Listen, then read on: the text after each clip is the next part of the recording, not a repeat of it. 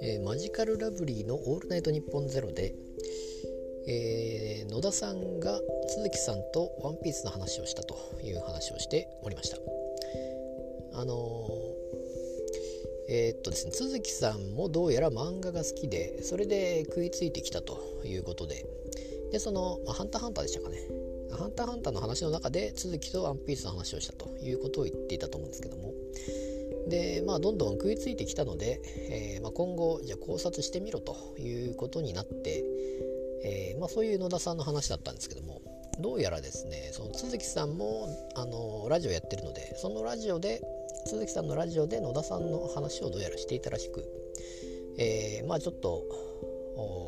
都築さんの方が食いついたのではなく野田さんがどんどん、えー、話してきて怖かったということを言っていたようでどうやら話が食い違っているようなんですけども、まあ、ただそこで「ワンピースの話が出たということだったんですがやっぱりですねこれでそういえばとあの思い出したんですけども三四郎の「オールナイトニッポン」うんまあ1部か2部か忘れましたが野田さんと都築さんが一緒に出た回が確かあったんですよねゲストで。えー、っとなぜこの2人だったのかちょっと忘れましたけども。で当時は野田さんはまだ m 1取る前だったと思うんですね。m 1取る前で、えー、まあ、私もあまり知らなかったんですし、まあ、四世投資の方が、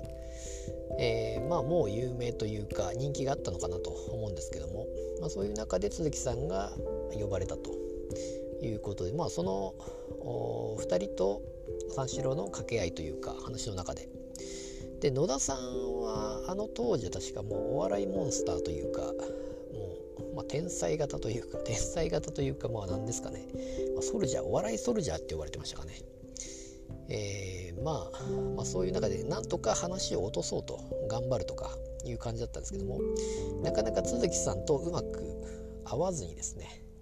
えー、本当はもう最後ダメ出し言ってましたからね確か。お前がこう言えばこうなるのにみたいなのをもう言ってましたからもうすごい感じに最後になってましたけどもなかなか面白い感じでしたがもうあれ以来のちょっとラジオでは絡みが、まあ、今後この2人の絡みがあるのかどうかわからないですけどちょっと面白いなと思って、えー、今後は今後こういうまたあの2人の絡みがあるのかどうかちょっと見どころ聞きどころかなと思っております。